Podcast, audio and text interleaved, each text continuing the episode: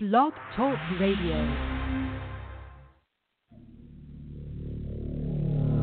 I am a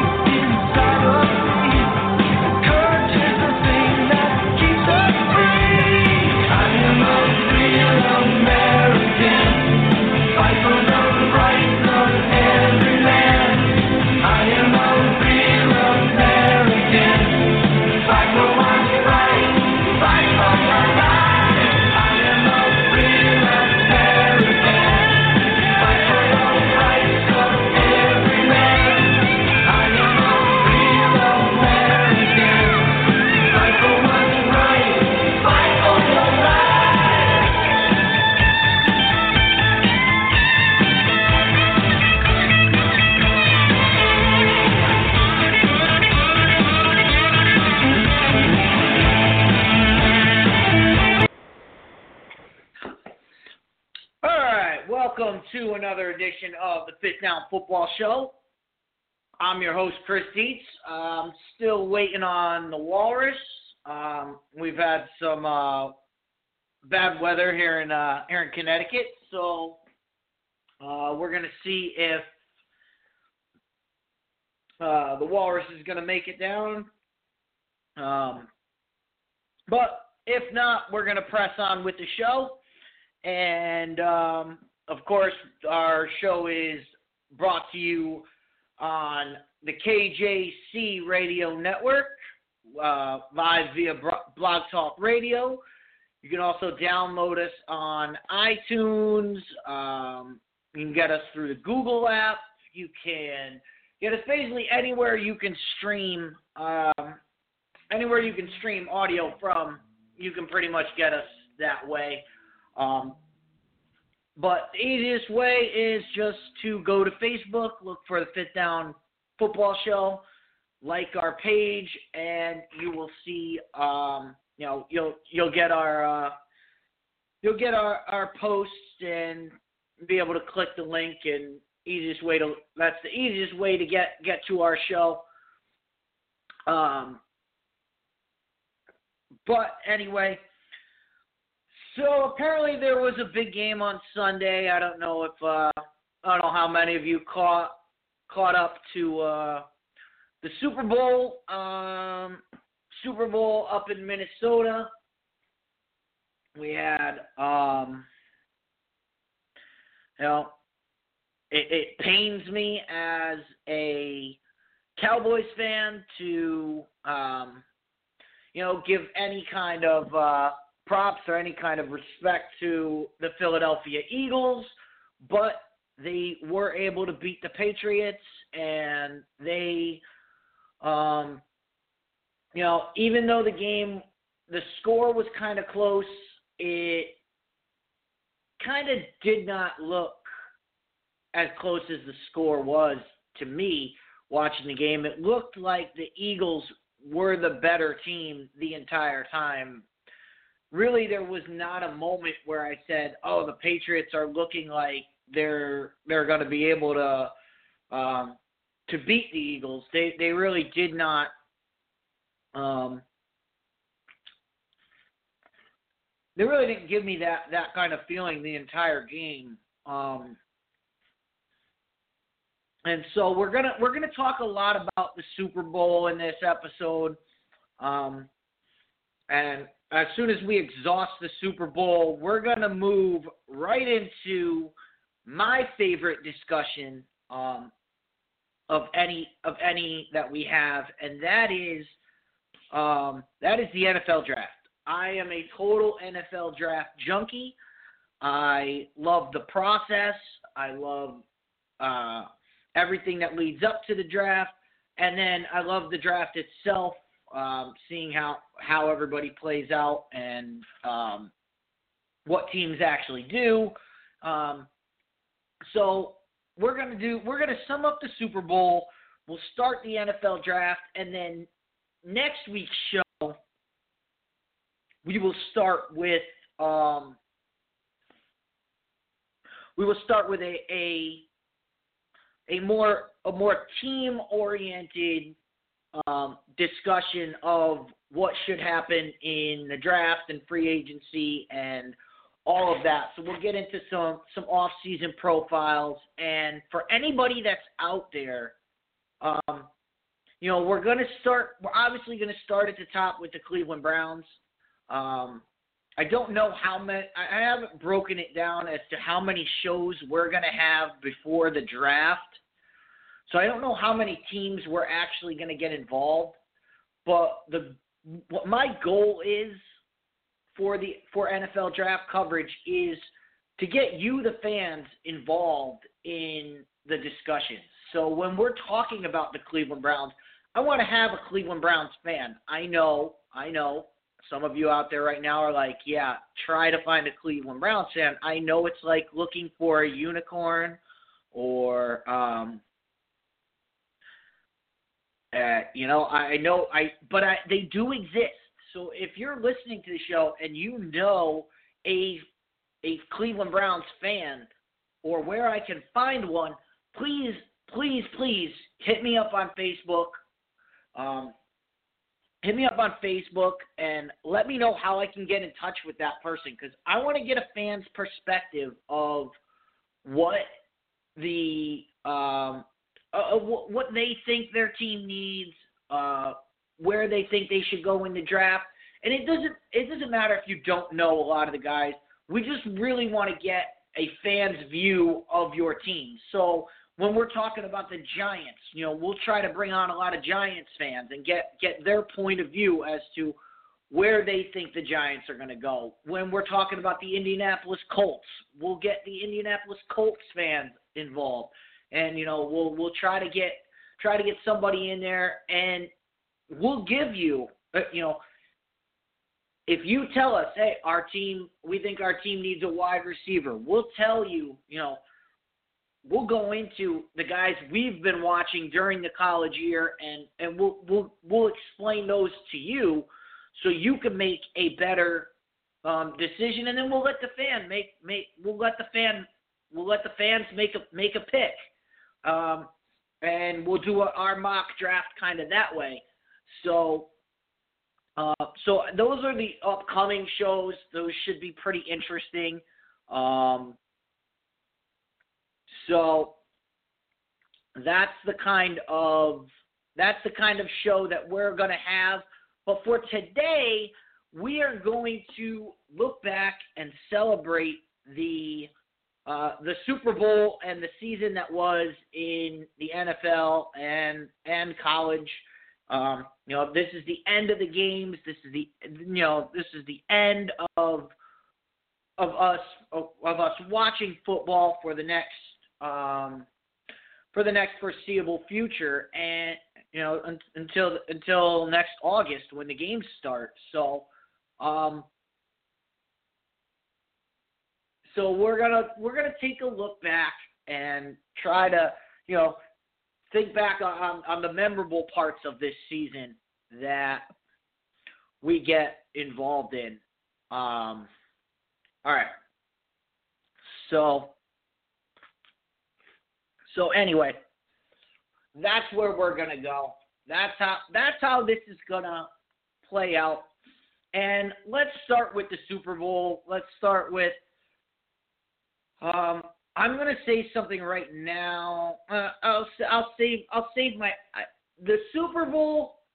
The Super Bowl on Sunday made me say something I never thought I never thought the words would come out of my mouth. And um, I, I'm gonna have to say it about the Super Bowl, but I'm gonna save that for I'm gonna save that for later on when uh, when we get to it. But as far as as far as the game was concerned, um, I, I I thought the first half went pretty much how how we thought how we thought the game was going to go. Um, I really, uh, like I said, I don't think the Patriots really um, ever took control of this game. I think the Eagles pretty much came out, stuck it to the Patriots, and just kind of kept going. And the Patriots didn't seem to have an answer.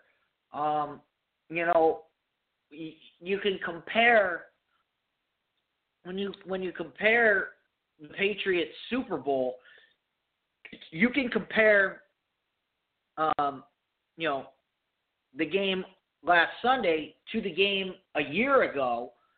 A, a year ago, the Patriots were getting blown out by Atlanta, but you saw moments where you said, all right, if the Patriots do this, this, and this, you know, they can get back in the game. And that's what happened. When I was watching the Eagles – I, I I didn't see that I didn't see the Patriots having an answer for what the Eagles were doing um, to shut them down, and the Patriots had no answer for stopping the Eagles' offense. That that was clear. Um, I think they held them to something like two punts the whole game. Uh, um, you know, so uh, the Patriots really didn't have a Patriot kind of performance it wasn't something that I really thought that, that that's how I would describe it. It was very un it was very unpatriot like the fact that they had no answers for the Philadelphia defense and the Philadelphia and and the defense the Patriot defense had no clue what they were doing um, to, on the Eagles offense and and part of that is the Patriot players and part of it is the Eagles coaching was, you know, keeping everybody on their toes. And I mean, I think I think the the the the giveaway to the game was um was when LeGarrette Blunt ran uh, LeGarrette Blunt, I believe it was the first time he touched the ball. It was very it was very early in the game where he just rattled off like a 20 yard run and you could see that the Patriots had no answer for trying to stop the run. And if you can't stop the run, well, now you you know now you're taking guys out of the passing game to try to come down and and force them to throw. And Nick Foles was was on point, and the the Patriots didn't have a way to stop Alshon Jeffery. They didn't have a way to stop Zach Ertz. They they just it seemed like Torrey Smith was all was was wide open all over the field. And uh, that was because the Patriots could not stop the run. They had to take guys out of pass coverage to protect against the run, and it opened the, it opened them up. And Philadelphia took took advantage of all of that. And uh, the Patriots pass rush couldn't get home. It, it it really seemed like they really stuck it. Boom. Then you go on the offensive side of the ball with the Patriots. Uh, I thought in the first half, um, they were kind of feeling things out the way the Patriots usually do. Um, you know, trying to trying to figure something out. Gronkowski, I know he was coming back from the concussion. He did not look like the Gronkowski that we've known and and that New England fans love, the dominating uh, you know persona of of, of Rob Gronkowski, but he um he didn't look himself. And you have to go all the way back to the beginning of the season and going back to last year's Super Bowl, what was the big catalyst for the Patriots comeback? It was Julian Edelman. The Patriots did not have Julian Edelman this year. Well, um, they tried to get Brandin Cooks involved, and Brandin Cooks, I, I, I think Malcolm Jenkins almost killed him. I mean, it looked like Brandon, it looked like Brandin Cooks died on the field. That that was how nasty of a hit it was, and and, and I don't I don't when I say nasty, I don't mean dirty. It was not a dirty hit. It looks, it was just a bang bang hit, and it it but it did look like Brandin Cooks died on the field. That now the minute it happened, I said, "Oh, he's not. He's not getting up." So they did not have those go-to guys that that um, Tom Brady. You know, Tom Brady can't do everything himself. He obviously can't catch can't catch the ball. We saw that on the trick play. Um, so I'll get into that in a minute. But um, Tom Brady can't do everything by himself. He needs his guys, and Gronkowski not being Gronkowski, and Edelman. You know, he didn't have his security blanket and Edelman there. He, he, he, yeah, he didn't have him all season, but still, in a big game, you look for guys like Julian Edelman to step up without having him. So they tried to get Brandin Cooks, the guy they traded for, to be that guy that stepped up, and he did not. Um, and once he was out, now you're down another weapon. So uh, the Patriots' offense was just dropping like flies. Um, and, and and once once it got to the point where the Eagles knew excuse me, where the Eagles knew they had to think they had the game under control, then you saw the defensive line start to take over and the pass rush start to get to Brady, and um, so that was something that the Eagles definitely definitely took advantage of, and um, the Patriots had no answer once they revved up that pass rush. So that's pretty much the game in a nutshell. Um, and pretty much my take on the game is that the Eagles dominated it. The Patriots did not play like the Patriots, and there's I got a couple of theories on why. And one of them I just gave you is the injury factor to the wide receiver not having a go-to um, positional guy for Brady. He didn't have a guy that that could take over the game and um, and that that really hurt them. So that's my theory. If you have a theory on on, on the Super Bowl, or you want to contact, if you want to call the show, um, obviously I'm still here by myself. So unless you want to hear me keep yapping the whole two-hour show, which is not a problem, I've done it before. But I know you, if you're listening, if you're listening out there, I'm sure you want to hear somebody else's voice or get your voice involved well, the phone number to call is 516 418 5573. And since I'm here by myself, not not that it would change if Walrus was here, but um, we take all callers. I don't really care what you want to talk about. If you want to call up and talk about, if you want to call up and talk about the Boston Celtics, I'll I'll talk to you about the Celtics. I'll talk to you about the Minnesota Timberwolves if you want.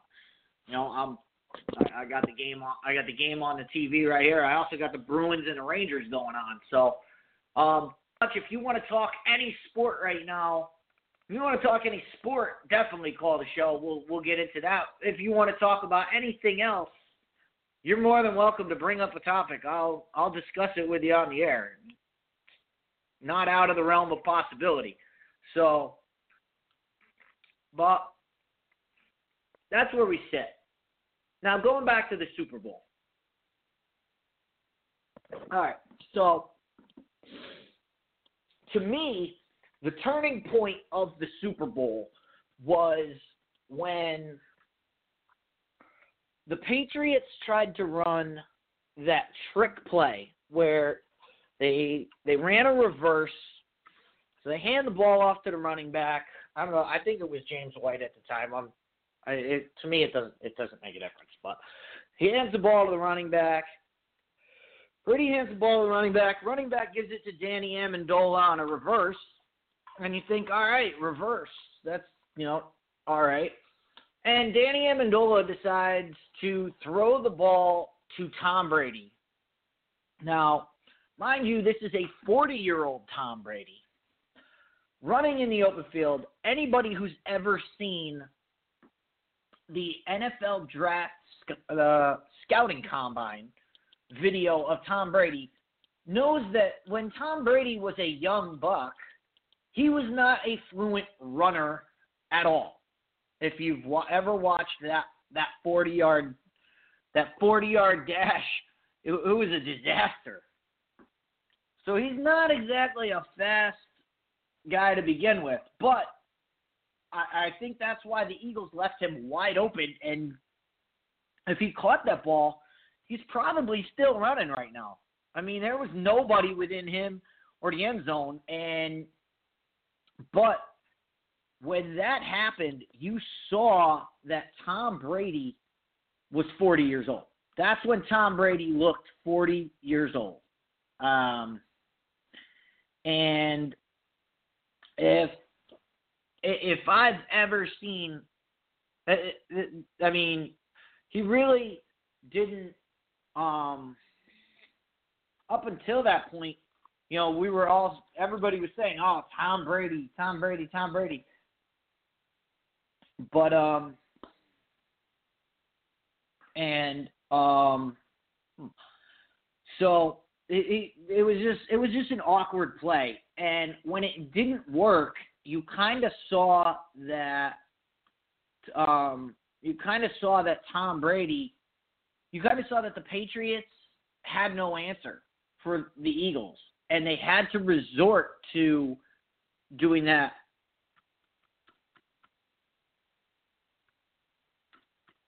Um, they had to resort to these trick kind of plays, and you know even those weren't working. So it's an interesting, um, you know, to me that was kind of the turning point where I kind of said, "Uh oh, the Patriots are in trouble," and they're showing that they're in trouble.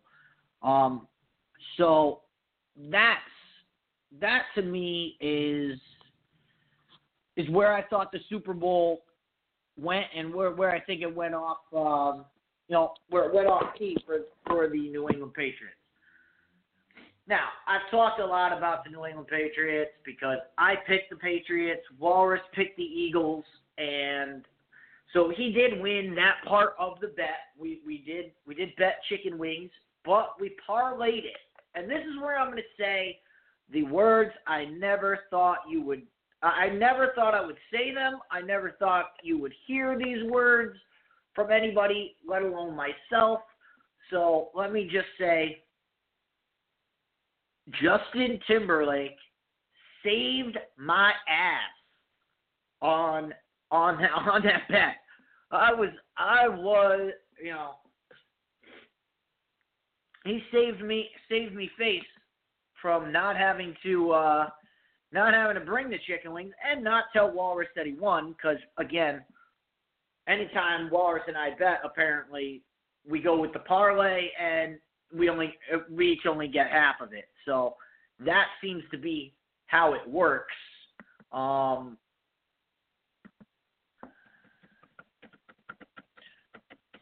so that's how that's how we go. But I did bet just that Justin Timberlake would wear white shoes during his entrance, and let alone he came in with the white Jordans on. And I cheered at the Super Bowl party because I had won my portion of the bet. Now it was up to New England to try to come back. Of course, that didn't happen, and now we have no chicken wings in the studio. So it is what it is. But I, I did. I never thought Justin Timberlake would ever save me, and he did. So I want to thank JT for that, for rocking out the white shoes. Fantastic move. Um, but anyway, we move on. Um, so discussing the Super Bowl, I mean, what else is there to say? I mean, Nick Foles. Uh, I, that's why I wish Walrus was here because Nick Foles is his guy. and I say that sarcastically. Um, at the beginning of the playoffs, the Walrus was overly critical of Nick Foles, and Nick Foles put all those uh, all those criticisms to rest with his performance. Um, you know, I, I believe he threw for threw for four touchdowns. He caught a touchdown. They ran the same trick play the Patriots ran, except they ran it near the goal line and it actually worked. So, you know, good for him. Good for Nick Foles. And Nick Foles goes from Super Bowl MVP to backing up Carson Wentz next year because you know he's not going to be a starting quarterback. Um, the question is, the question is, does Nick Foles want to be a starting quarterback? Um, we know he's happy in Philadelphia being the backup. He's said all the right things about you know wanting to continue to be the backup, but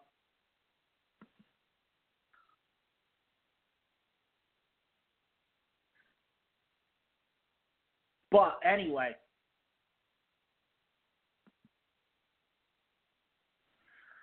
but anyway, I digress to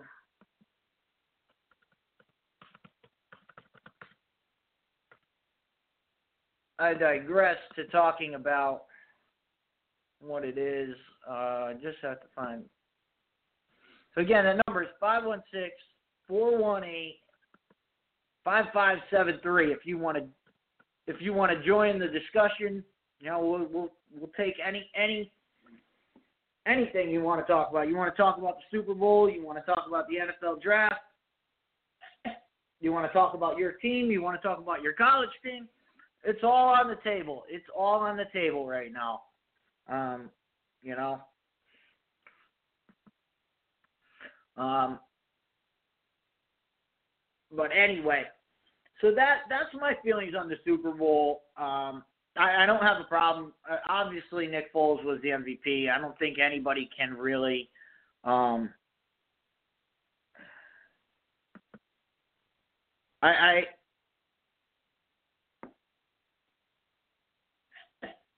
I I'm trying to um trying to think of what where where anybody would have an argument for who else could have been the MVP of the Super Bowl. I'm gonna say, um, I'm gonna. I I I I mean I don't think there's any argument against Nick Foles that is logical. It, it, Nick Foles was the MVP. He he did everything. He did everything right in that in that game, and you got the win. Maybe you could say the Eagles' defensive line, but that's not you know that's not a one player situation.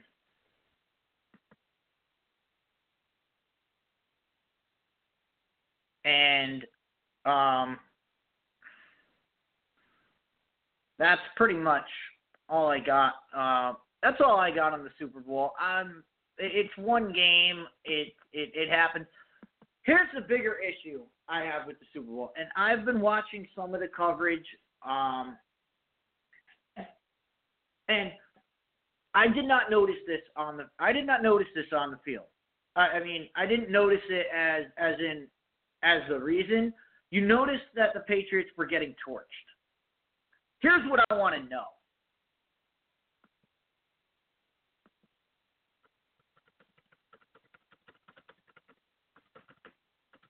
I want to know. Apparently, Malcolm Butler did not play in the Super Bowl. Did not play one play. I want to know whose decision that was. I've heard three different stories that it was um, I want to. I've heard that it was uh, Bill Belichick's decision. I've heard that it was Malcolm. Uh, that that it was that that it was Brown's decision. I've heard that or that it was Malcolm Butler's decision. I'm also I've also been told that that something was happening outside of football and that he didn't want to bring it into the Super Bowl. I, if that's true, I want to know was he on the sideline? Was he suited up? And we I haven't seen these these questions answered yet. I have not seen um I haven't seen anybody explain to me why he wasn't there. Now, the I didn't want to bring my outside whatever into the Super Bowl. That does not vibe to me. That that to me sounds like a lie. It, just outright something else. Something happened, and I, I hope nothing happened with his family. I hope everything is okay. But how can you sit there if he was on the sideline? Like if he wasn't at the game, I understand. Like, all right, I have personal issues. I got it. I got it. You know, I, I got to go away. That's happened before. We saw that happen with Barrett Robbins and and the Raiders situation. So we've seen that before.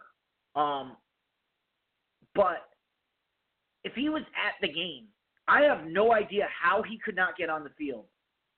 I mean,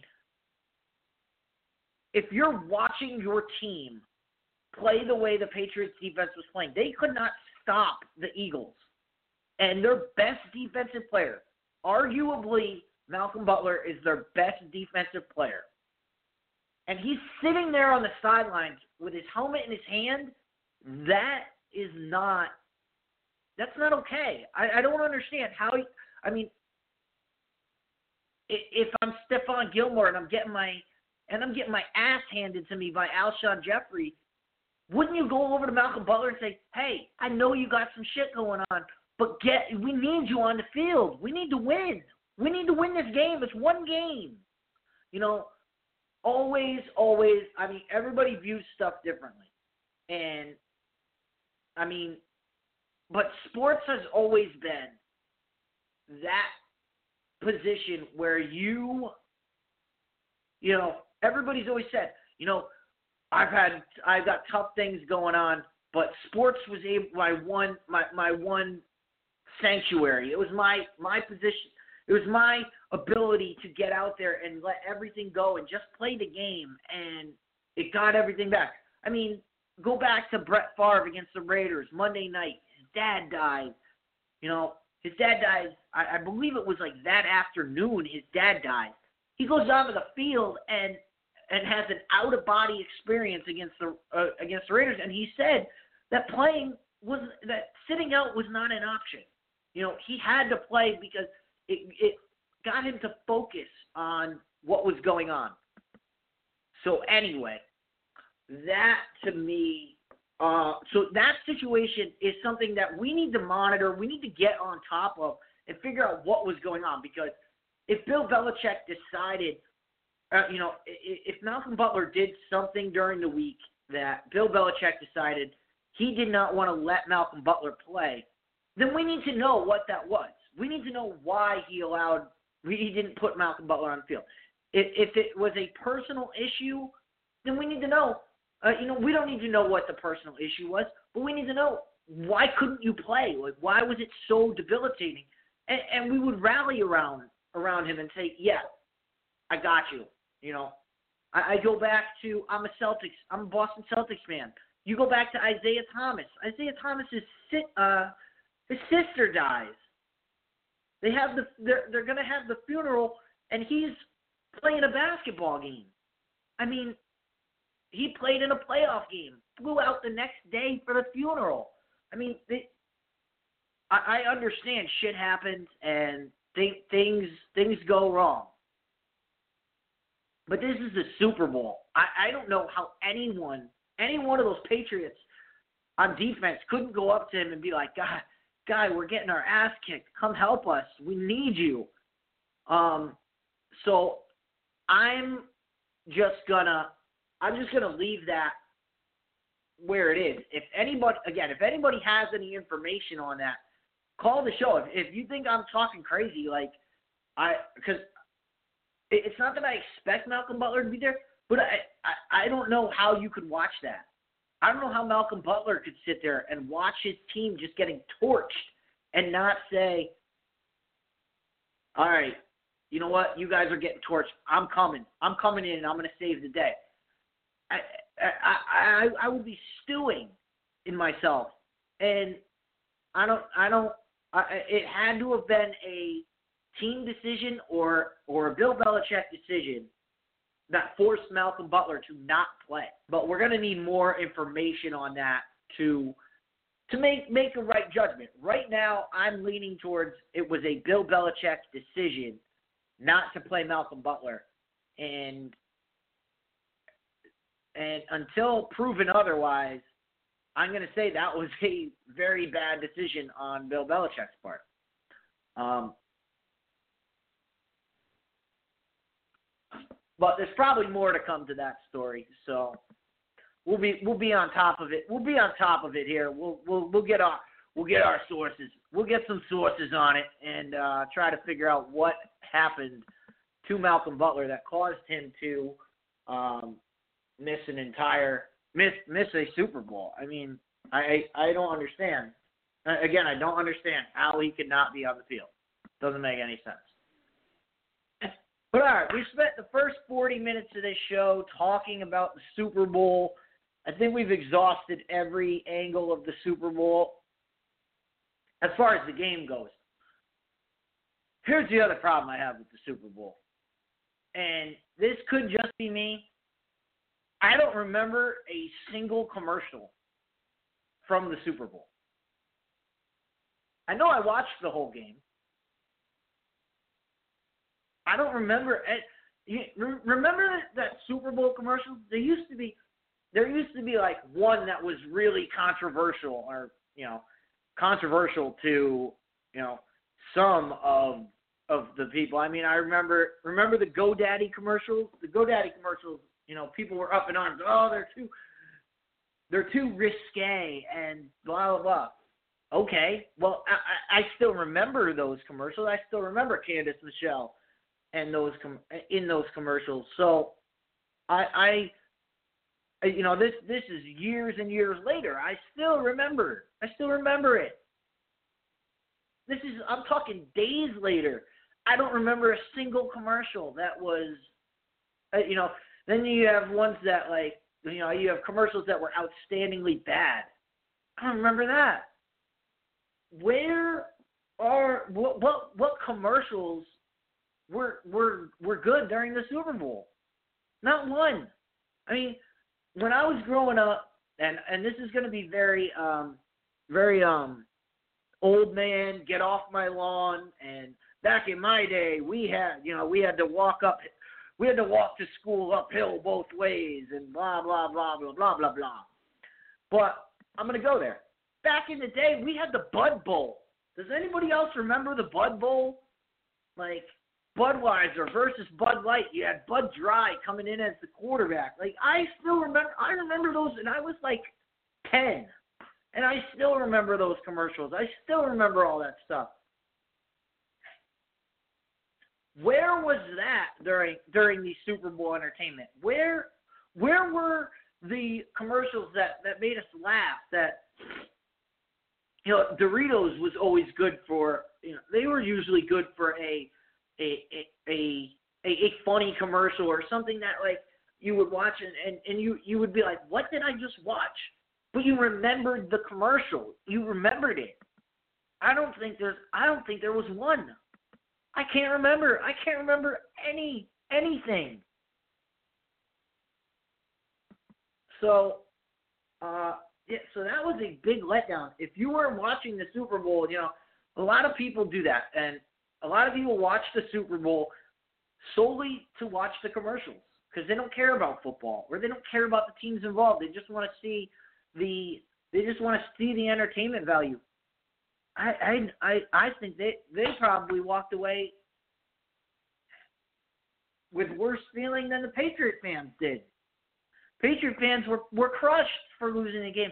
But people that were watching for the commercials, I think they walked away with like they, they didn't walk away with anything that that they could latch onto that that was that was a great commercial.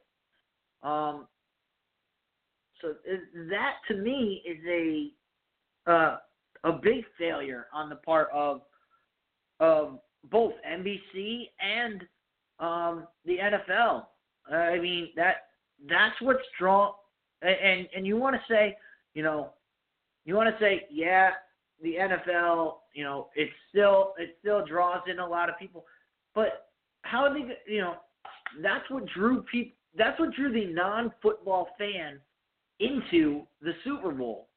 And I feel like those people got cheated this year, and it could be, no, that could be a part of, you know, people not wanting to be a part associated with the NFL. It- We've seen it all year. We've seen ratings decline. We've seen interest decline. Maybe people just phoned it in this year and said, you know what, we're just, we're not gonna, we're not gonna go for crazy. I mean, uh, I, I, I, again, I'm, I'm trying to come up with reasons why you would, reasons why the Super Bowl um, commercials were not the way they are. Um, but anyway, um,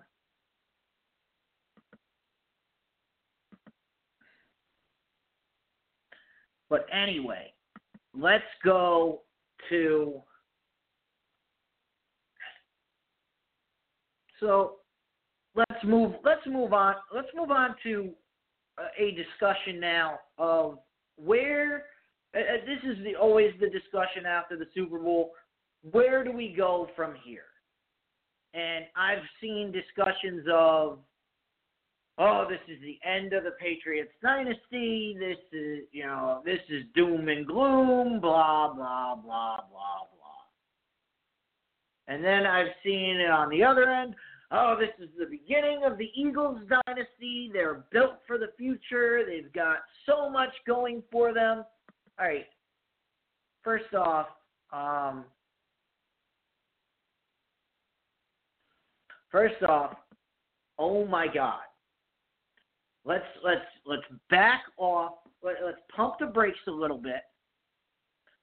Let's pump the brakes on all of that discussion look, this game does not change pretty much anything. It doesn't change it doesn't change the way I feel about Tom Brady. Tom Brady is the greatest winning winner. Okay? In the Super Bowl era. He is the greatest winning quarterback in Super in the Super Bowl era.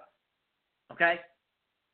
And you can say you can say oh, Montana's better because Montana went, was undefeated. Yeah, well, Tom Brady has double the appearances of Joe Montana. That's all you need to know about his Super Bowl record. Okay? That's all you need to know. You can call up and defend Joe Montana all you want and his undefeated and his, you know, passing records in the Super Bowl. Well, whatever you want to give to Joe Montana, I would. I, I'm gonna say right now, Tom Brady. There, there's no argument. Tom Brady is the winningest quarterback. He is the winningest quarterback. And I say that because when you say when people say, "Well, Tom Brady's the greatest," well, no, he's not the greatest quarterback. Okay, he's the greatest winning quarterback. And I would say Tom Brady is the smartest quarterback because hands down he, I, hands down I would put him up there as the smartest quarterback. But the, Tom Brady does not have the strongest arm. He's not mobile. He, you know, he has. I, I, it, it's between him and Drew Brees as who has the quickest release as far as just release of the football can just flick it and and get it out of their hand. That the that he might be the quickest. He might he might be the quickest, so that that might be one that he has at the top. But again, he's not the strong. He doesn't have the strongest arm. He does, he's not able to he's not able to move outside the pocket. Um, if you get in his face, he he's not to be able he's not to be able to get um get the He's not to be able to overcome guys in his face. So let's just so let's just let that settle. But losing to the Eagles did not change my feeling about Tom Brady. It did not all of a sudden make me say, "Oh man, well Tom, Tom Brady's going to drop in, in the in the rankings of quarterbacks who have won, who have played in the Super Bowl." That that's not that's not going to happen because of that. Right? It didn't make me say, "Well, Tom, th- there's something about Tom Brady that's not right. That that's going to fall off. That's all of a sudden going to just make him make, make next year he's going to drop off the cliff. That that that's not going to happen. Okay. You got to remember the Patriots are built. They're, they're built around Tom Brady. As long as Tom Brady's still there, the dynasty is still intact. A loss to the Eagles is not going to crush what the Patriots have. Plus, they get Edelman back.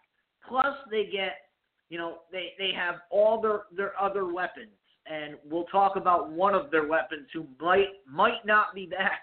Has, has hinted that he might not be back, and but again, they they've lived without they've lived without him before, so it's not it's not a total disaster if he decides to walk away. Um, so we'll get into we'll get into that we'll get into their coordinator issues. Um, the obviously they're losing Patricia, but I I've heard of his I've heard his of who who his replacement is, and his the replacement for Patricia is not not not the worst not the worst thing in the world. It's actually a very good fit for uh, for Bill Belichick and his defense. So we'll get into all that. So, but my point is, the dynasty of the Patriots is not over. They're not all of a sudden just going to fall off the map. It's not over until Bill and Brady decide they don't want to be there anymore. And that's that's the end that's the end of that discussion. There there's no answer that people can can give that says, "Oh, the Patriots dynasty is over."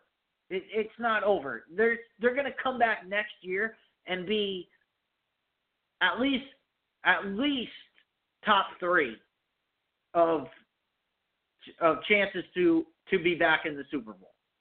Okay, that, that that's just how the Patriots are. That's the way they are. As long as Brady is there, they are they're they're a top three choice. Maybe even maybe even number one at, at making it. And I say that to segue into the the other part of this equation, the Eagles. Let's pump the brakes on this is the start of the Eagles dynasty. It's one win. It's one. They, they've won one. Awesome. They got their first win. They got their first Super Bowl win ever.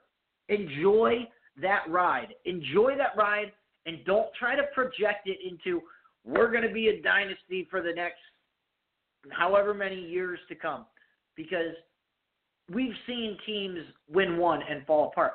We've seen teams win one and completely disband. The, the next year they bring the same crew back and it ju- the magic's just not there. So when you win one, you have to be able to give the next, you know, let, let's let's wait until they get to to it, it, at least back into the playoffs next year, and maybe back to the Super Bowl. Next. If they get back to the Super Bowl next year, I will I will admit on this show that yes, they are starting their dynasty. But anything short of that, and any and and the reason I say the Patriots are probably the favorites because the the Patriots are, are in the AFC. Who else is challenging them in the AFC right now? You you, you can't really name anybody who has a, a legit shot at challenging the Patriots. When you look at the NFC, you have a very good roster in Minnesota. You have a you have Aaron Rodgers and Green Bay. If they ever figure out how to sign free agents and how to bring talent around Aaron Rodgers, the, the Packers the Packers are going to be back. Um, you as far as sounding like a homer, you've got the Dallas Cowboys, a young nucleus. You know, if, they figure if they figure out uh, how to how to not get suspended in the off season, if they figure out how to keep Ezekiel Elliott from not getting suspended, they they have they have the ability to challenge. So, um, so I, I don't want to sit here and, and, and get all doom and gloom on Phil and, and rain on Philadelphia's parade. That's not that's not what I'm trying to do. What I'm trying to say is enjoy this moment. Right now, you are the best. You know, Philadelphia Eagles fans, and uh, I only really know one, so I'm going to call him out by name. Um, Lavaza, you're my you're my go-to on the Eagles, and you're the guy that I, um, you know, I, I pretty much. You're, you're the guy. You're, you're the guy. You're my go-to on on all things Eagles. So I, I'm speaking kind of directly to you. Enjoy this victory. Enjoy it for what it is. Don't try to project it into the future because it's only only going to get bad for you. It's only going to end badly if they it, it, unless you go on a a three-peat run or some kind of crazy um, you have some kind of crazy deal where you're getting a bunch of Super Bowls in a row. That's what's going to happen, and I, I'm so so I'm saying enjoy it. And speaking of enjoying, wow, I, I'm doing pretty good on segues here because let's get to enjoying the victory, okay? What the hell is going on in Philadelphia? I mean, I I, I kind of understand. I, I I never understand. I never fully understand burning, you know, trashing your city because you won a championship. That I have no. I I I, I have no idea. Like what what what are you thinking? What were they? What were those those people thinking? We won the Super Bowl. Let's burn cars. Let's flip cars in the middle of the street. Like what what is wrong with people? What seriously? What is wrong with with people where you won the game? Why are you burning your city down? Like what what what what in what world does that make sense? Like I kind of get like if you lose a close game and you get up and you know people get upset and they start throw you know and, and you throw and you throw some stuff like maybe you knock some trash cans over or, or something like I get it. You were frustrated. I that I I can be like all right you you, you had some frustration. You guys let it out. All right. But you won. You won the game why are you burning your city down again does, does anyone if anyone has an answer for why burning a city down is a good idea. I mean, even even if you lost, still burning things is burning things in your city is not a good idea. It is not a way to celebrate. It's not the way you go about that. So, um, that that's all I can that's all I can say about that. And I, I think the parade is tomorrow. Let's just hope that there's some kind of resemblance of the city left for them to have a parade. And let's hope that the parade is a little more civil than what we saw on Monday morning and uh, Sunday night, Monday morning. Like, I, I just, I just have such a problem with. And it's not a problem. It's not a problem. It's not a problem for me. I don't live in Philadelphia, so I really don't care. But um, you know, just to see people and how they react to what should have been a glorious moment, like shoot confetti all over the city, like have a party. Like, why do you have to burn? Why do you have to burn and flip things over? Like that, that doesn't make any sense to me. And I can say this from firsthand knowledge of being in uh, uh, when I was in when I was uh, at Springfield College in 2001 or no in in 2005. You know, obviously being in Massachusetts, you got you know Redskin the the Red Sox beat the Yankees.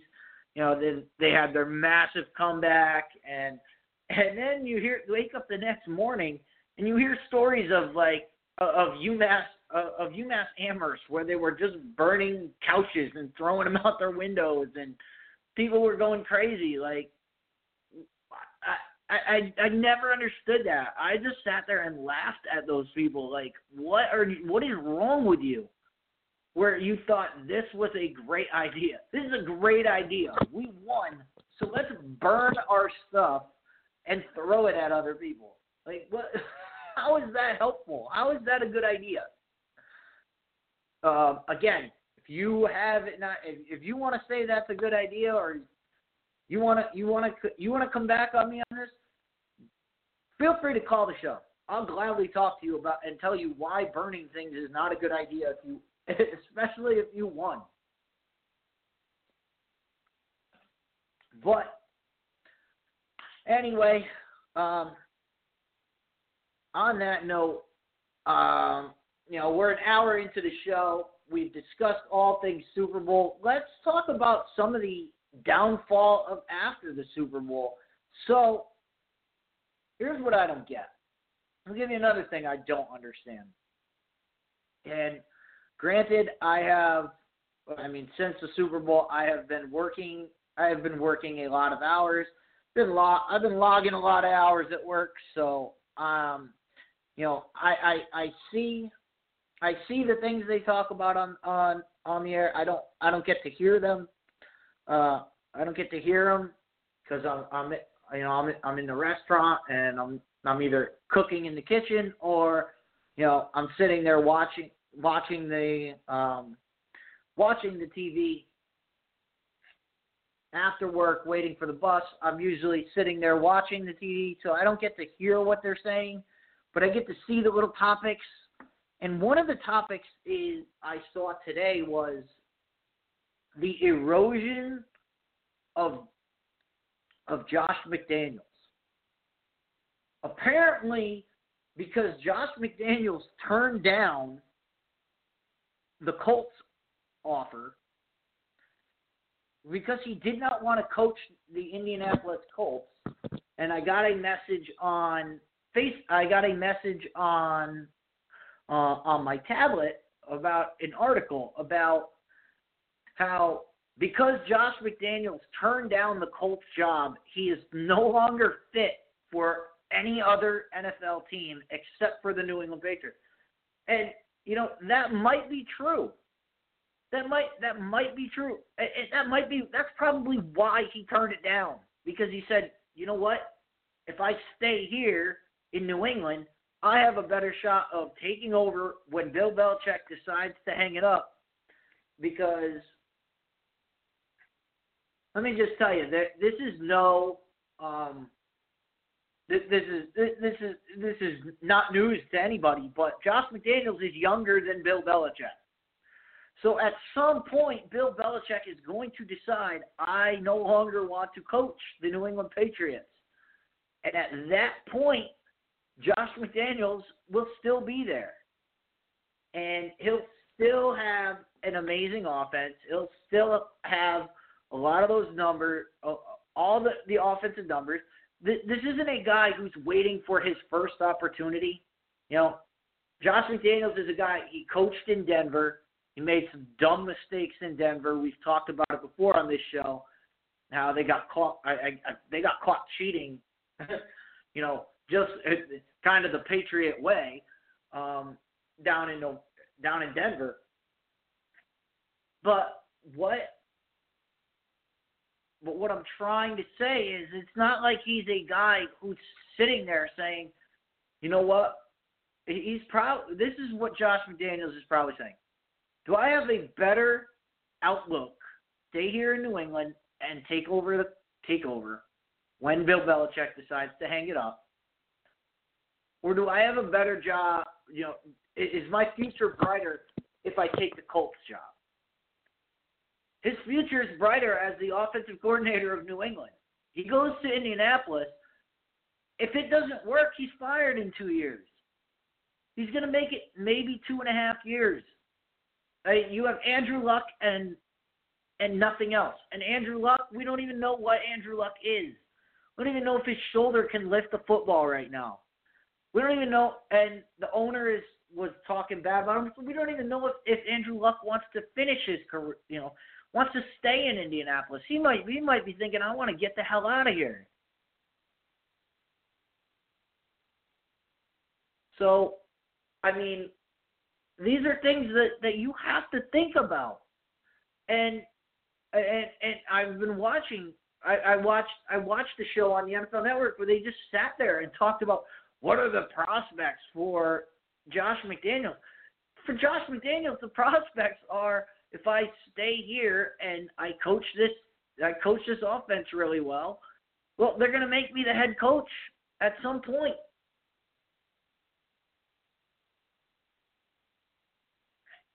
That's all. That's all that. That's all this is about. It's not about.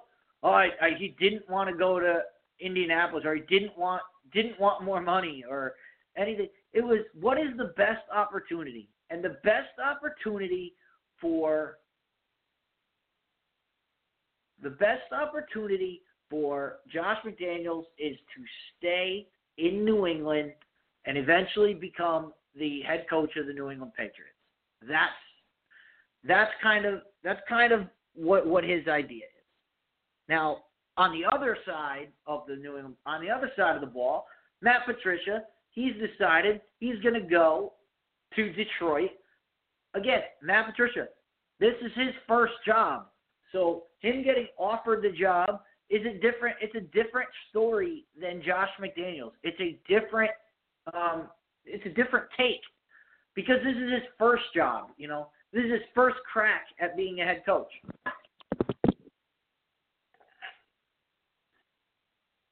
And he's got some good pieces in he's got some good pieces in um in Detroit that he can work with. So we'll see. We'll see how that that plays out for him in Detroit. But um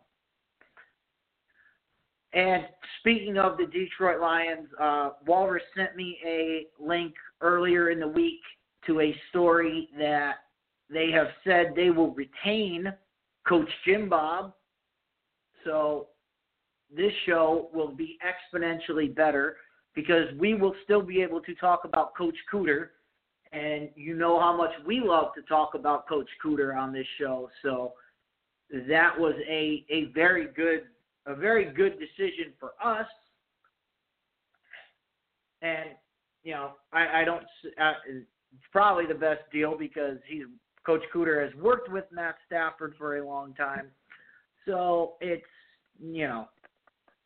So there's not much to really break down about about that decision. It was probably the most logical thing that they could do, and um, I I think Matt Patricia will do just fine in Detroit. You know, um, again, we talked about how stacked the NFC is, and especially the NFC North. You know, that that's such a tough division. Um, and and the Lions have always been like right there, but you know you have to deal with Minnesota. You have to deal with um, with uh, with Aaron Rodgers, and um, you know we'll see what happens in Chicago. Chicago's a mess, but you know, they they've got Trubisky, and we'll see what what he turns out to be. But you know, but as, as far as from Patricia's point of view, it's his first job. That's his. This is his first job. This is how you get your first job. You you get you don't you don't get your first job as a team that's going to take over. You know, that's gonna uh, just all of a sudden dominate the league. That that's not how your first job works. I mean, Bill Belichick's first job was the Cleveland Browns. So let let's just and and I mean we can we can all look back on how how that worked out for that. But Matt Patricia is leaving and from the rumors that I've heard, the rumors that I've heard are that Greg Schiano, who was the defensive coordinator um, at Ohio State last year, and he is a good friend of Bill Belichick's. So it makes obvious sense for him to uh, go into. Um, makes obvious sense for him to take the job of defensive coordinator with his buddy. Um, now, again, Greg Schiano, NFL experience of head coach at Tampa Bay. Um, you know, he was a defensive coordinator. He, he's he's been a defensive coordinator in college. All he was a linebackers coach at Penn State when they were when they were linebacker U. I mean, he's a he, he was a defensive coordinator in Miami, so he he he's done, done and and he was with the Miami team, the the teams that built the that that rebuilt the U. That that was his that was that was his that was his baby. That was his that was his team. And um other you know so the Greg Schiano fit would be would be a perfect storm and uh, we've talked about Greg Schiano on this show in terms of you know how he got treated by the University of Tennessee. Well, this is the NFL. They're not going to care much about uh, all of that and act act act the way uh, the Tennessee fan base acted at uh, the prospects of Greg Schiano coming into their into their team. I think te- I think people in New England will be very happy with Greg Schiano um, running their defense. Um, so that's that's the coaching that's the coaching aspect of what's going on and um, that's that's kind of that's kind of where I'm going to leave the Super Bowl talk. I, th- I think I think we've exhausted the Super Bowl for right now. Um, again, if you think I missed something or uh, you want to comment, feel free to call the show. Feel free to drop me a line on Facebook. You know, uh, I'll, I'll always put I'll always put your thoughts out there. Um, you know,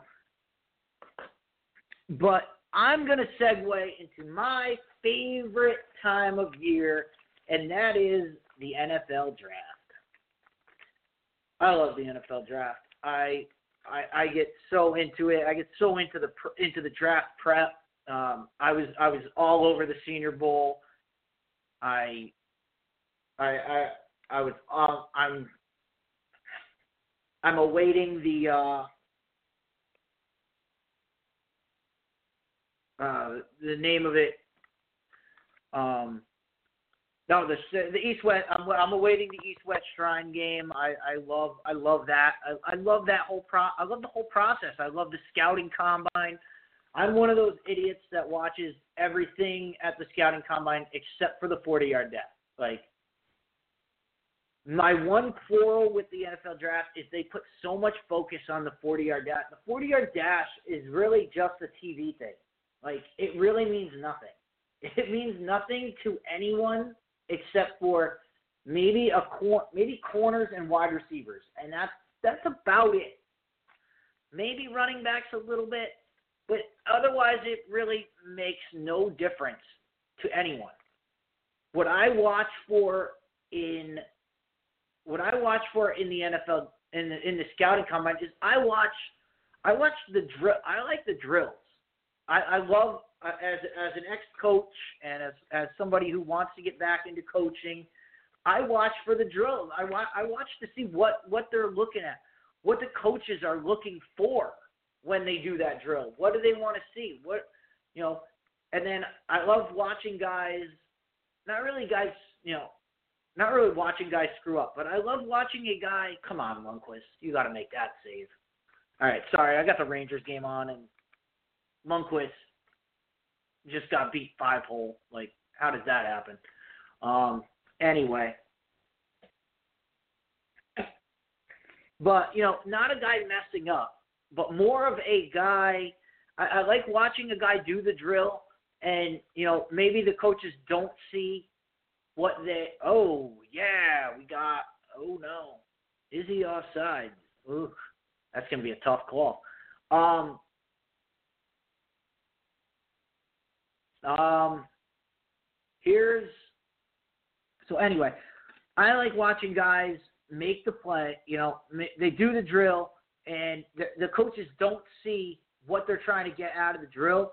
So they go, they, they talk to the guy. They say, "Hey, you know, go again. We want to see more. We want to see more hip movement. We want to see more of you changing direction."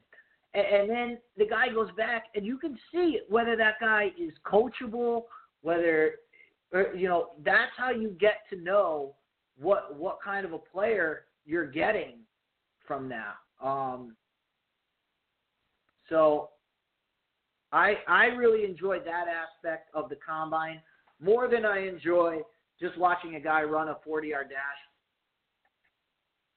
In the 40, in the 40 yard dash, what I and we'll get into that. We'll get into this more when the scouting combine takes place uh, later on. I think it's later on in. I think it's the last week of February. Um, but when the scouting go, we'll we'll talk more about this. But what I look for in the in the 40 is I look for that five yard to 15 yard. How do they? Not necessarily how do they get out of the stance because you know a lot of these guys are track guys. They know you know they know how to they know how to start fast. What I look for is I look for that. All right, when do they hit top speed, and how long do they keep that top speed for? Because that's that's the important part of football. Is how long does it take take you to get to top speed? Does it really matter if a guy is 300 pounds playing offensive tackle if he can get if he can run a 40 yard dash? No, it doesn't it doesn't make a difference. But what I want to know is how fast does he move? How fast can he move his feet? Can he move his feet fast enough to beat a an edge rusher? You know, can he meet an edge rusher and get and be be able to to slide out? Can he when he's pull when, when we ask him to pull, what is gonna how is that how is that gonna happen? How how is he gonna pull? Does he look like an athlete? That that's what you want to know. That's what you want to know more than this guy can run 40 yards at, at a fast rate. That that does not matter. But what matters to me is that five five to 15 yard range where you can see, all right, this guy's at top speed. Now what happens? And that's that that that to me is is more important in the draft process than the than the number or the time the time that he finished. That's a nice save. All right, um, all right, but so I'm gonna go through some positions here. Um, I got my big board out. My big board, it, I, I, I have to update it. Obviously, I have to update it because I don't have um, some of the guys who have declared. Some of the guys have not. I have to drop. You know, some of the guys have decided to go back to school, so I have to, you know, re reevaluate their circumstances. Guys like Christian Wilkins, who is defensive tackle from Clemson, who decided he wanted to go back. But I'm gonna go through a little bit of my draft board, and you know, that's how we're gonna finish the show.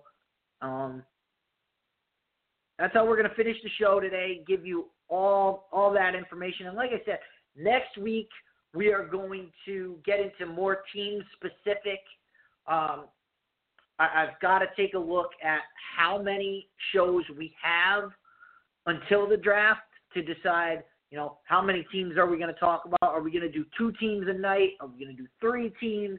How are we going to play it out um, before the draft? That I will decide um, during the week. We'll, we'll decide on that and we'll figure it out. But um, you know we're going to start with the Cleveland Browns. That Cleveland Browns have number one and number four. So we'll decide on what we want to do. Um, we're going to try to find a Cleveland Browns fan. Again, if you know a Cleveland Browns fan, please, please, please let me know. I will get in touch with them. I want them to get in touch with this show because our show is for the fans. Our show is our show is to get you guys to get not only listen to not only listen to me and not only listen to Walrus when he's here, but to have you guys give us feedback and you guys let us know what um, what you guys want to do, what what you guys want out of your team. That's why we do this show. We do it for you. We do it for your voice.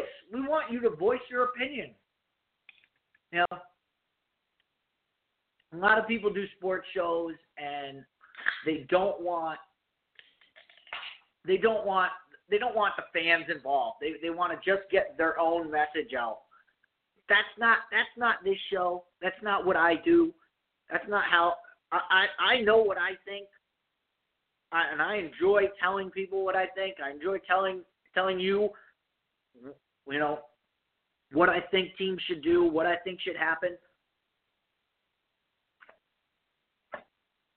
But I'm more interested in what other people are thinking, what other people want to uh, see out of out of the NFL draft, what what people saw out of their team.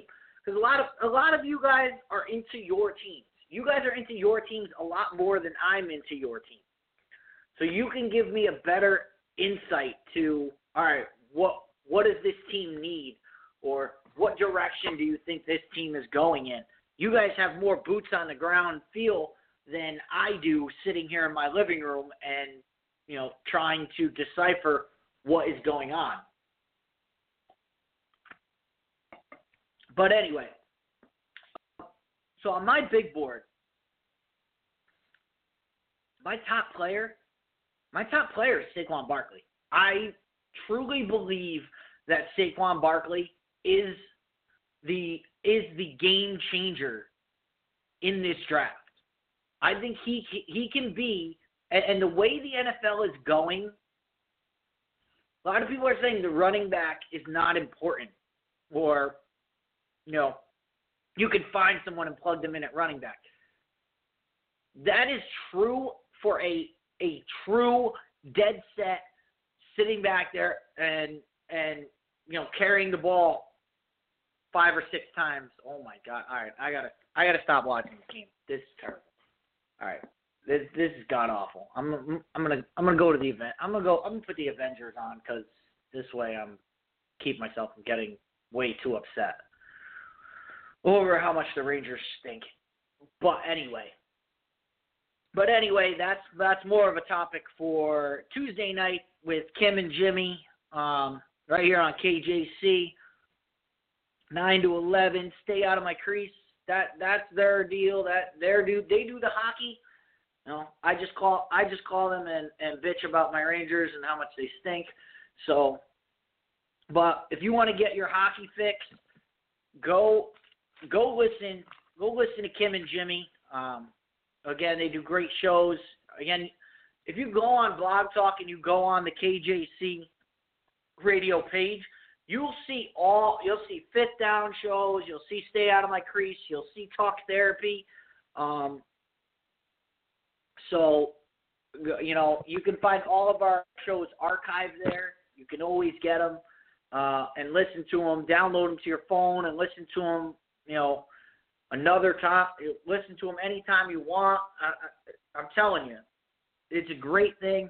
I do it at I do it at work all the time. I got I got shows playing in my ear that you know happened like three weeks ago. But you know what? But anyway, so I was talking about the running back and how it's been minute. But Saquon Barkley's more than that. Saquon Barkley is a guy you can give the ball to as a running back, and you can also throw it to him. He can kick return. He can do a lot of different things for your team that some of these guys can't do.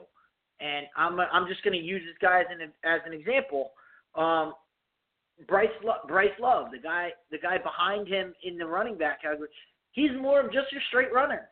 He, he's not really a route runner, not really a pass catcher. So that's the kind of guy that you're thinking of. Like, all right, this is a guy who's just going to plug in at running back.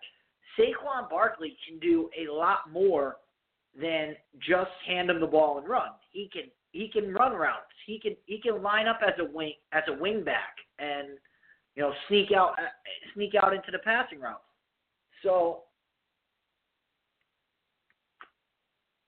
so I'm gonna say I, I've got Saquon as my number one pick because I believe that he can be the game changer that you need.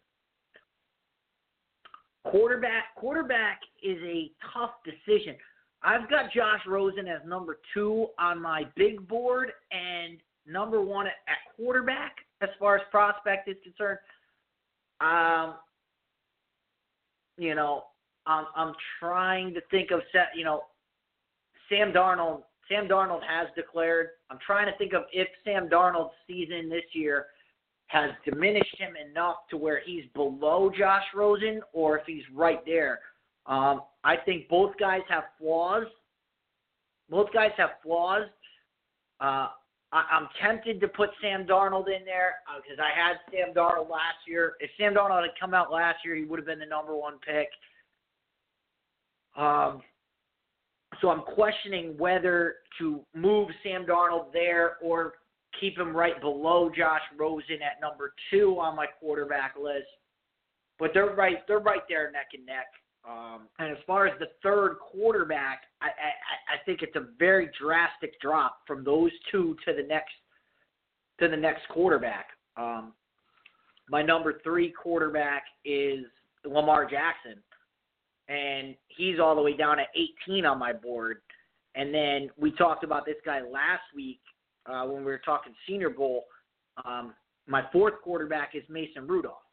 Um, I, I, I Walrus said, you know, I can't believe that he's, you know, really far down. On, he's down on some people's boards, very far, and I, I, I, I can, I can see where they would do that because they have Josh Allen so high up. I, I am not a big fan of Josh Allen. I actually have him all the way down at 99 on my board, um, which is below a lot of other quarterbacks, um, which has Josh Allen, uh, the quarterback from Wyoming. I mean, I'm just trying to go through all the other quarterbacks that I have on this list. Um,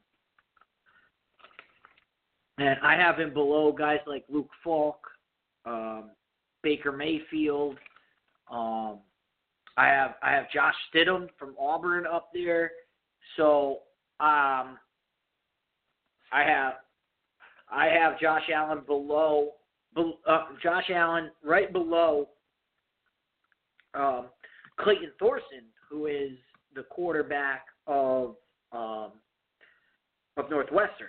So, um, you know, I have him. I'm just trying to count the number of quarterbacks here. One, two, three, four, five, six, seven, eight. I have him as my ninth quarterback. Josh, that's Josh Allen, but I have Mason Rudolph as my fourth. I do like Mason Rudolph. I think in the offense that he played in, decision making was important, um, and I think he can be a better um, a better pro because of it. All right, so that's there. Again, Saquon Barkley at the top. This is a my my third guy on my list is another guy a lot of people are down on, and and I'm gonna have to figure out why the, why people are so down on on this guy, and that's Orlando Brown, um, offensive tackle from Oklahoma. I really I really think he could be the steal of the draft. I think he could be the steal at the top of the draft. Um, I think he's the best ta- best offensive lineman in in, in the draft. Uh, I think I think watching his tape at Oklahoma, he was clearly the better the best offensive lineman they had, and that was a, a, a monster of an offense, and he dominated the Ohio State game. Orlando Brown kept Ohio, whoever Ohio State lined up across from, he kept them at bay. Um, and that Ohio State defensive line is full of guys who are very good at rushing the passer and will be high picks in the NFL. Um, not just this year, but next year. Um, and and he was able to keep them keep keep them uh, at bay. So that's where I'm going with my top line offensive lineman. Oh yeah, that was a that was a decent decent burp right there.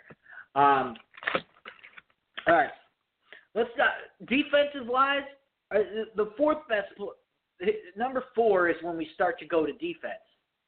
Um, when we start to go go with the defense from the draft, and there's a lot of defenders I have up in the top ten, but I'm gonna go with the best. Uh, I'm gonna go with Bradley Chubb, and you want to watch Bradley Chubb. You want to get a good idea of Bradley Chubb. Watch the Florida State game. Bradley Chubb took over that game, and um, yeah, a lot of people are gonna say, "Oh, he's he he's he's a troublemaker because he spit on the Florida State uh, Seminole and whatever whatever." I don't care about I don't care about any of that stuff. Like all that all that tells me is that he's an excitable guy. You can get him riled up. I'm not too I'm not too mad about it. I'm not gonna lie to you. I'm not gonna lie to you. I don't mind a guy doing uh, that kind of stuff. Like that that stuff does not bother me and wouldn't bother me in making a draft pick of Bradley Chubb. I think Bradley Chubb is a very, very, very good pass rusher and will be in the NFL. Number five, I got my best defensive back. Now, the the problem with this guy at number five, I, I've got I've got Minkah Fitzpatrick, uh, cornerback from Alabama. The problem with Minkah Fitzpatrick is he really does not have he doesn't doesn't really have a position.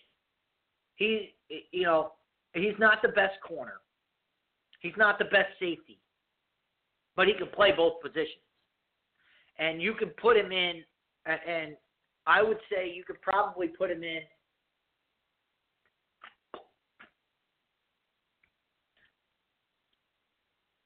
you can probably put him in um you can probably plug him in in, in at at a uh, at a nickel at a nickel spot and, and he'll be and he'll be really good. And that's what you really need in this day, day and age of the NFL you need a great nickel corner who can not only play you know play pass coverage but can also um, help you stop the run so you're not losing much by putting a nickel guy in.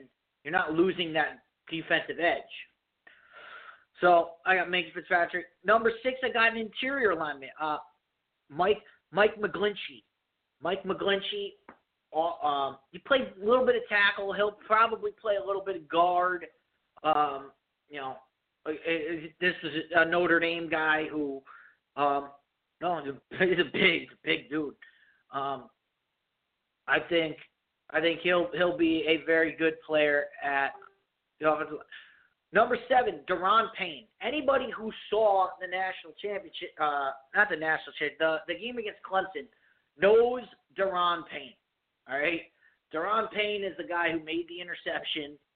Um, he intercepted uh, Kelly Bryant's pass, so you know he's got athleticism. He caught a touchdown in the game. Um, he's de- he he's my my favorite interior lineman on defense. Uh, I got him at seven. Number eight is a very is a guy who we're gonna have to look at the process. We're gonna have to look at the process on on Derwin James. Again, Derwin James, he's my top. If you're looking for just a pure safety, Derwin James is your guy. Um, the problem is he didn't play in the Independence Bowl because he's getting ready for the draft. Um, you know, we have to see how he nails the process. If he nails the process, he'll stay there. If he's sluggish or doesn't doesn't perform well, then then you're asking for trouble. Okay? Then he could fall. He could he's a guy who could fall. Number nine on my list, I've got I've got Calvin Ridley. wide receiver from Alabama. Again, he's not the biggest guy. He's not. He's not. Um, he's not the biggest wide receiver, but he makes plays. He knows how to get open. He knows how to run after the catch. He's a and and you need those guys in the NFL. We're seeing the NFL move from the big throw, you know, just throw the ball up there and hope your guy can can out jump somebody. We're seeing that kind of receiver kind of getting pushed to the wayside in in and we're seeing a lot more slot guys that can line up anywhere on the field and run a, a five yard hitch, catch the ball, and be able to make guys miss and and figure it out from there. So Calvin Ridley to me is the best of that group at being able to do that. That's why I think he's he's a, he'll be the first wide receiver taken um, in the draft. Number ten, number ten on my list is a guy I've been I've been on all season. I, I've been all about this guy. I've I've told you I told you after the Ohio State after the Ohio State game, this guy played. I said this guy is the best player, uh, bet by far the best defensive back in the country, um, and he's definitely the best pure corner. There's there's no uh, no question about that for me. Um, but Josh Jackson, cornerback of Iowa, again, we get Iowa on this show. We we talk about Iowa. We talk more Iowa than they we talk more about Iowa than they do on shows in Des Moines. All right, that's how much we talk about Iowa. But Josh Jackson is the real deal. He's the real deal at corner. I truly believe that he's one of the best. All right. Moving on.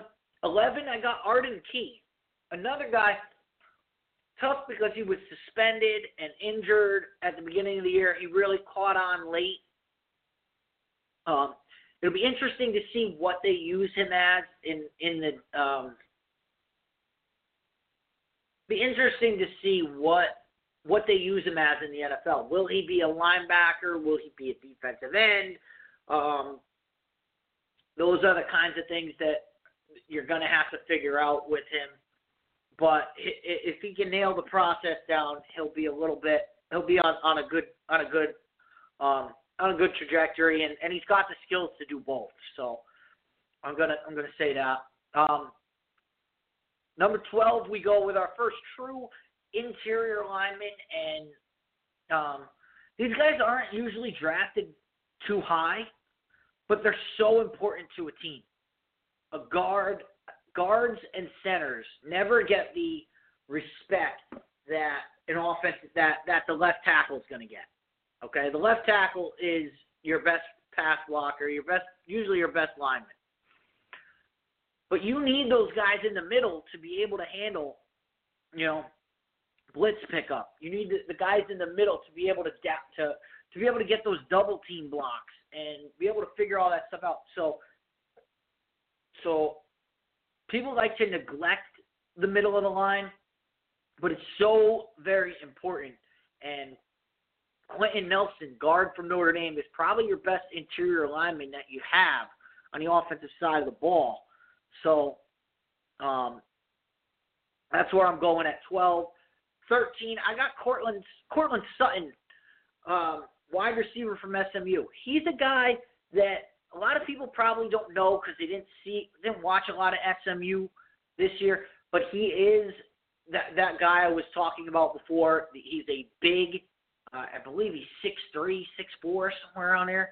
He's a big dude, and um, you know, he's got the ability to make those kinds of catches and make those kinds of plays. So, um, I uh, so I've got him at 13. At 14, I've got probably my steal of the draft. This guy proved in in both the in both the, the in both playoff games the ro the I think it was the Rose Bowl the Rose Bowl and the um and the national championship game. Roquan Smith had Georgia won, Roquan Smith is probably the MVP of of that game, and no doubt the MVP of the team. So, um, I've got him at 14, the linebacker from Georgia.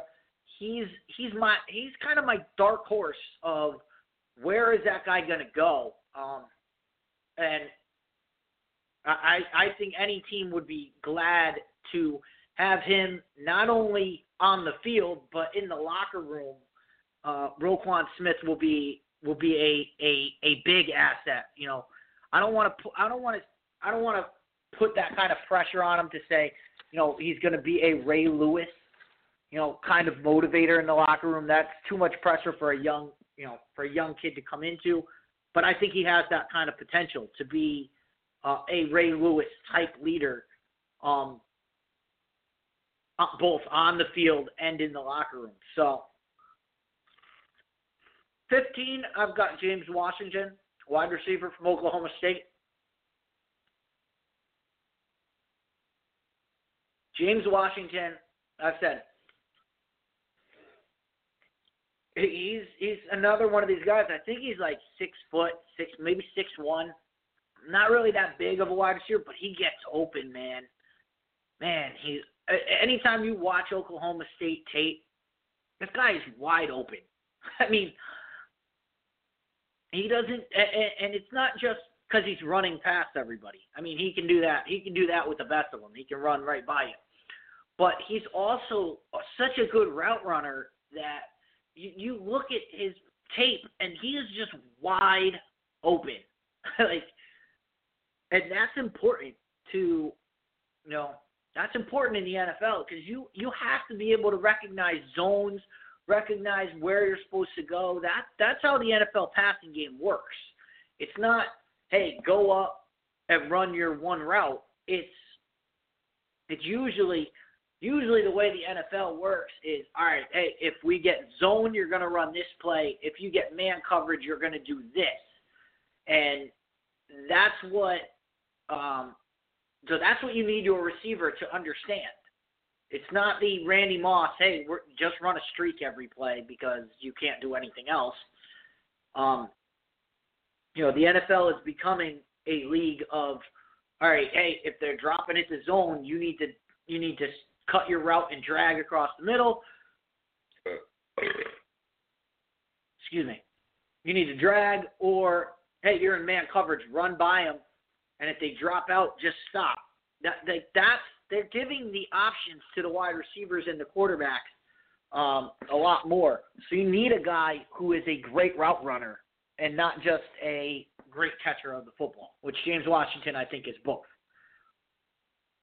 All right, the next guy, I I, I don't even I I'm not even gonna try. I mean, I I, I am gonna try, but I'm not gonna be too worried if I mess this up. So, Abonia or Kenqua, defensive end from Oklahoma. Go back. I, I know we've talked on this show. You know, Big 12 defense is optional. This guy is a is a pass rusher. That's what he can do. He does it. I, I, he's one of the best pass rushers in the draft. So I've got him at 16. I talked about Bryce Love before. Bryce Love is a fantastic running back from Stanford. Um, I think he, he can be a playmaker. Um, I, he's not the Saquon Barkley type playmaker, but he is a playmaker. So I've got him at 17. 18, I've got Lamar Jackson. Lamar Jackson, Heisman winner, two not last year, but the year before. Um, you know, a lot a lot is going to be made about Lamar Jackson. Um, you know, it, it, he's going to blow everybody away at the combine. Let's just get that. Let's just get that squared away right now. He's going to blow you away with his physical tools. He is faster than anybody. He is he has a strong arm. Um, everybody, everybody that said anything about um, Lamar Jackson has said he probably had a better passing year last year than he did in his Heisman year. and that's because he was making the right decisions, making uh, making better better decisions with the football, and not just relying on his athleticism. And that's that's what's going to be key for Lamar Jackson is do we see him um, getting a better um,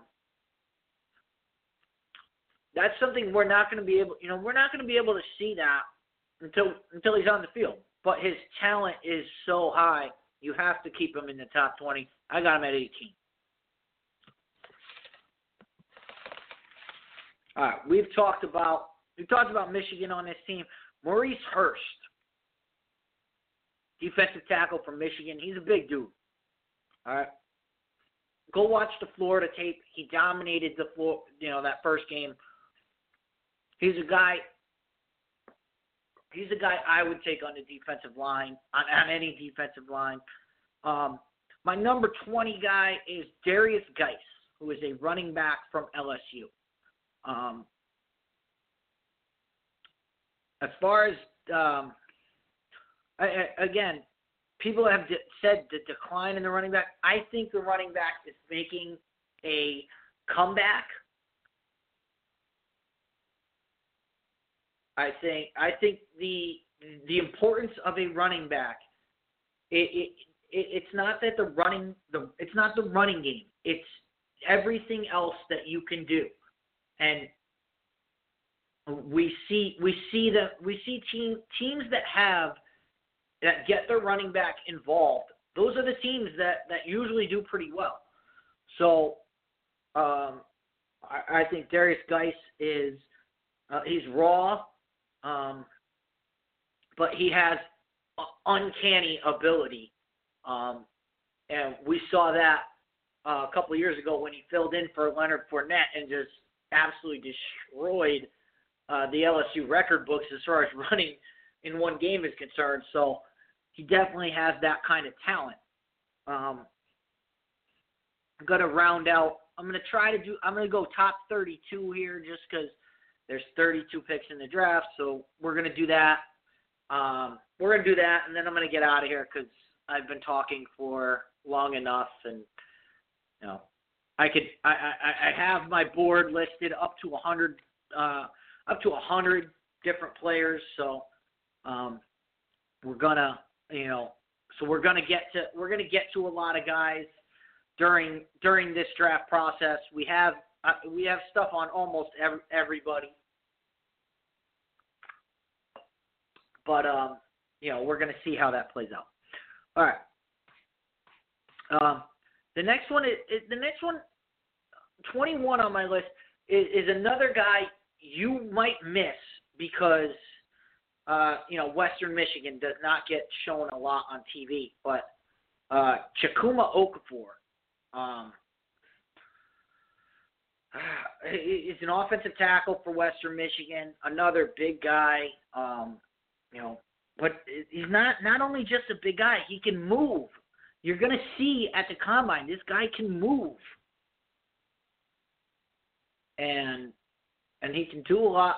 He can, you know, he, he can handle that pass, that edge pass rusher. So that's the important part of being a tackle is being able to being big enough to be able to handle the run running responsibility, but being mobile enough to be able to handle a uh, big time um, a, a big time pass rusher. All right. 22, I got Ronald Jones, running back from USC. You know, um, again, a, a, another great run, another dual threat running back. He can he, he he can he can do it all. These guys just these running backs just have to learn how to pass block, and they'll be okay in the NFL. That's what a lot of the guys have to do to get on the field is learn to pass block. Um, but Ronald Jones running the football is a very very good, uh, very good player at that. All right. Uh, 23, I already talked about Mason Rudolph, but I got him on the list. Another big arm quarterback. Again, I love the decision making, and that's why I put him up that high. Um, 24. I got I got Harold Landry of Boston College. This is a guy, a hybrid guy. A lot of people love him because of the hybrid nature. Um, he could move up the draft board a lot as I start studying. He's definitely a guy I'm looking forward to uh, watching some film on and watching the process because he's definitely a big guy. Um, next one, I'm going Brian O'Neill, offensive tackle from Pitt. Another big guy, big offensive lineman. But again, it's not big. It's can they move? Can they can they handle those big pass rushers? And watch the Miami tape of of this guy. He he handled the Miami the Miami offensive line uh, defensive line pretty well. So that that's the guy. That's where I would go with him. Um, again, a down year for Florida State, but if you watch this, if you watch Derek not Derrick Nnadi's career as a defensive tackle, he's a you know he's a that new kind of uh, mobile defensive tackle that guys are looking for. So. Um,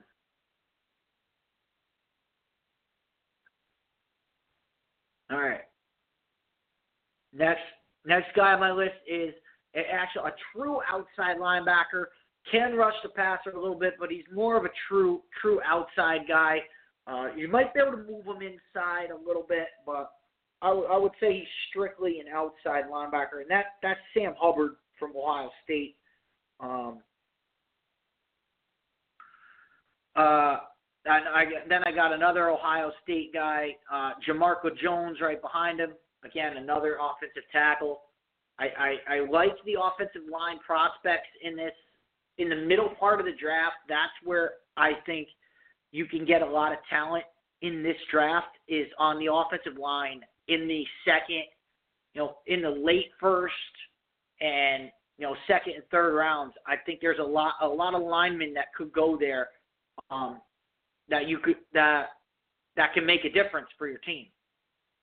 Um, all right, number number 29, I got Micah Kiser, uh, an ins- a true inside linebacker from uh, Virginia.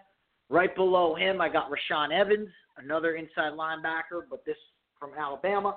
Uh, uh, again, this is this guy was a leader for an Alabama defense full of guys who were worthy of that of that kind of that caliber.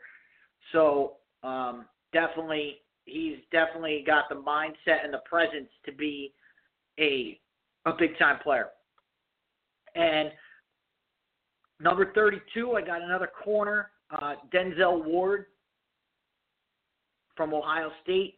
A lot of Ohio State defense defensive guys in here. Um, you know, this is a guy. He's got speed to cover, and he, he's big enough to play. Again, the cor- that corner position. Uh, he's kind of more that nickel guy. He can play either one. So, uh, and last, I'll give you 32. You don't hear this team brought up often, but he might be he, he might be able to sneak into the first round, and and that that's that's Dorance Armstrong, another true outside linebacker from Kansas. But again, very you know Kansas not a very good program. So you're gonna have to um, you know study up on this guy. You're not to get a lot of film on him, but I think he's a guy that can blow people away at the combine. He's a very athletic outside linebacker, and that's where he'll make his money is at the uh, is at the combine, um, showing off his athleticism. So that's our top 32. All right, all right, guys. Next Wednesday, um, our show usually airs on Wednesdays. Um, unfortunately, I have to work Wednesday night. So we may switch it up to Friday or possibly third, you know, we might do Thursday. We might do a Thursday lead in to uh to talk therapy next week. I have to um I have to see what uh, see what schedule works out better. But I have to work next Wednesday night. Um, I've got to talk to Walrus and see what his schedule's like.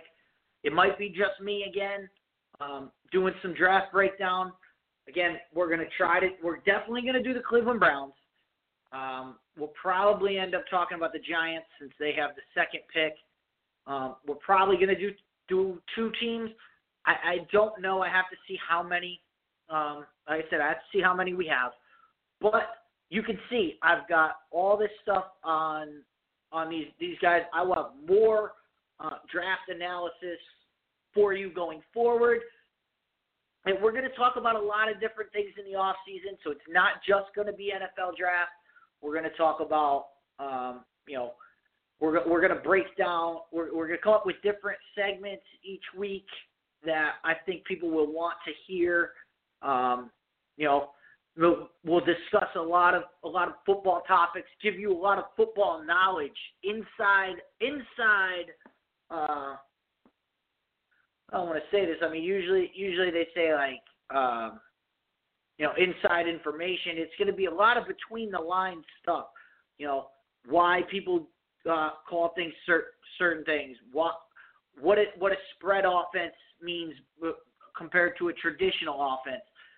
We're, we're going to go through a lot of that stuff, and if you have anything that you you want to know that, that you want to know about football, if you're not a football fan, if you know you know if you know somebody in your family who's not a football fan maybe your girlfriend, your wife, um, you know, your kids want to know, uh, you know, you want to teach them a little bit more about the game. Um, uh, um, definitely send send me send me questions. You know, uh, I'll, I'll have the I'll have the Fifth Down um, Facebook page up up and running soon. I know I say that a lot, but I will have it running up and running soon. Um, when when you get that, you know, when I get that going, you can drop us questions there, things you want to know, things maybe you want, you know, like I said, you want someone else to know, so that they can listen to the show and be and and then next year when they're watching football, they'll be a little bit more educated uh, and and not having to ask you all the time. Why is this guy doing this? Why is this guy doing that? They'll just, you know, they'll know, and that's that's the way we're going to run this show. Is it off season is going to be draft and uh, frequently asked football questions, and obviously anything that comes up in the news as far as signings and um, you know uh, coaching decisions and th- and things of that nature. Uh, will give you that kind of stuff. But uh, I hope you enjoyed this show. We we talked a lot about the Super Bowl. You know, we talked a lot about the aftermath of the Super Bowl, what it means for both teams, and and then we got into some NFL draft prospects. So I hope you guys learned something from me talking this whole time, and hopefully the Walrus will be back with us next week, and it'll be either Thursday or Friday one of those one of those days we will uh we'll have we'll have another edition of Fifth Down Football Show for you. Um, till then, hope you guys enjoy enjoy the week, and we'll see you back here. Uh, we'll see you back here next time, and then two weeks, you know, we'll be back on Wednesday night. So, thanks for listening, guys. Uh, again, we got KJC Radio, we got Talk Therapy going on tomorrow night at midnight definitely tune in for that show. You're gonna uh, look, guys. You got two of the hottest women on the planet talking directly to you for an hour and a half. I mean, what's better than that? Right there. Tune in just for that. Then, then you throw on top of it you know they'll help they, they do a lot of help with relationship issues and with you know um how to how to how to spice up your your relationship so definitely give them a listen tomorrow at midnight and next tuesday uh stay out of your crease stay out of my crease with kim and jimmy. Hockey show love love their insights to hockey. They uh, I, I've always said always said, Kim is the voice of hockey, Jimmy is the brains of hockey. So if you want to know anything hockey related, listen to their show, get involved, and uh, you know, just get involved with all the shows on the network. We're we're giving them the, all our shows are for you guys. They're not for they're not for us. We enjoy doing them, but we do them to give you guys more um, to give you guys a voice. So uh, we always we always our network philosophy is you know for the fans and by the fans. So you guys you guys have more of a voice than you think. So you want to talk about something, call the show and start talking, and it'll spark something. But on that note, I will see y'all next week. Um, and have a good one, guys. I am a real American.